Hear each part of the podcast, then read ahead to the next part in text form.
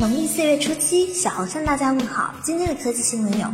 有部分网友购买的坚果 R1 手机摄像头被划伤，锤子客服表示可以对出现镜头镀膜问题的手机进行免费更换。可是有网友追问出了真正的原因，镜头材质并非蓝宝石，而是康宁大猩猩三代玻璃。这次真的没法理解万岁了。王者荣耀官方爆料了边境突围的新玩法，该玩法与吃鸡极为相似，地区巨大，甚至连沙尘暴天气也被照搬过来了。华为 CEO 余承东透露，昨天位于山西太原的首个华为智能生活馆开始试营业，在馆内用户可以体验和购买华为的各种产品，不会过几天改叫华为之家吧？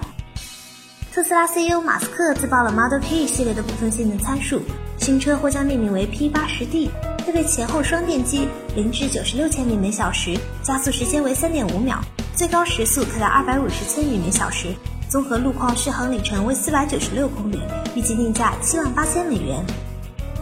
外媒报道，由于量子计算机破解现有的二进制密码仅需极短时间，IBM 建议推行更加安全的晶格场加密。大家如何看待坚果 R1 的镜头材质没有选用蓝宝石呢？欢迎订阅或微信搜索公众号 “vizu” 来投票互动，留言上墙。